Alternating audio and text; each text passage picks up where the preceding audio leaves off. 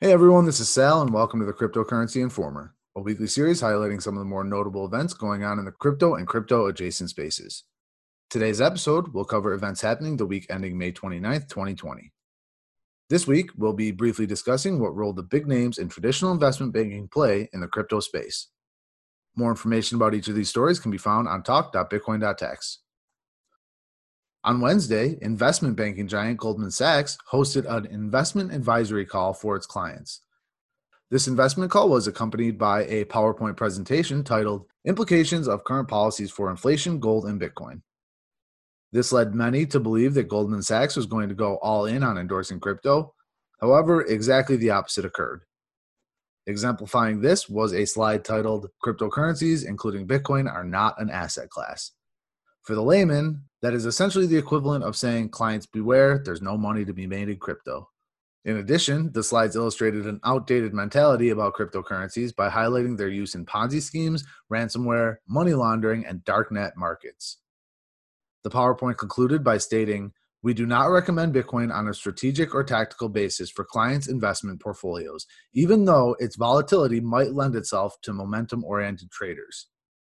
This message, understandably, did not sit well with the crypto community.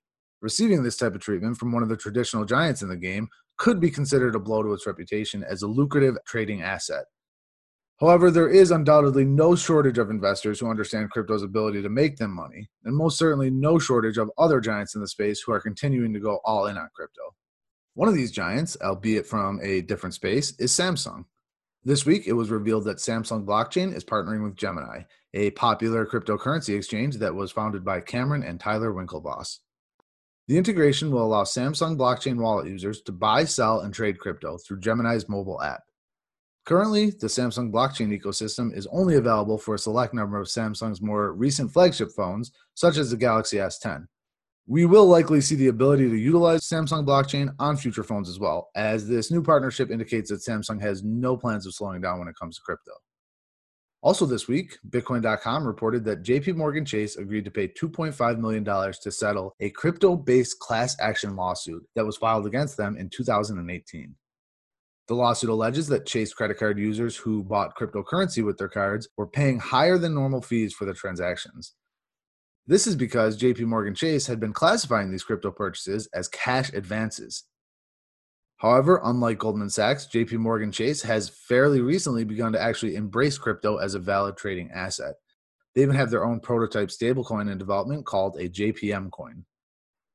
Now, this illustrates that some of the giants in the banking industry can indeed learn to adapt and overcome antiquated views of crypto in order to fully see the value that crypto plays in an economy.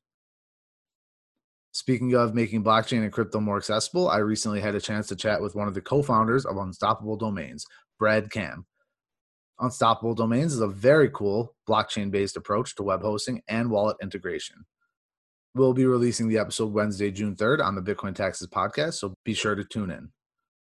More information about all of the stories discussed today, as well as all episodes of the Cryptocurrency Informer and the Bitcoin Taxes podcast, can be found on talk.bitcoin.tax.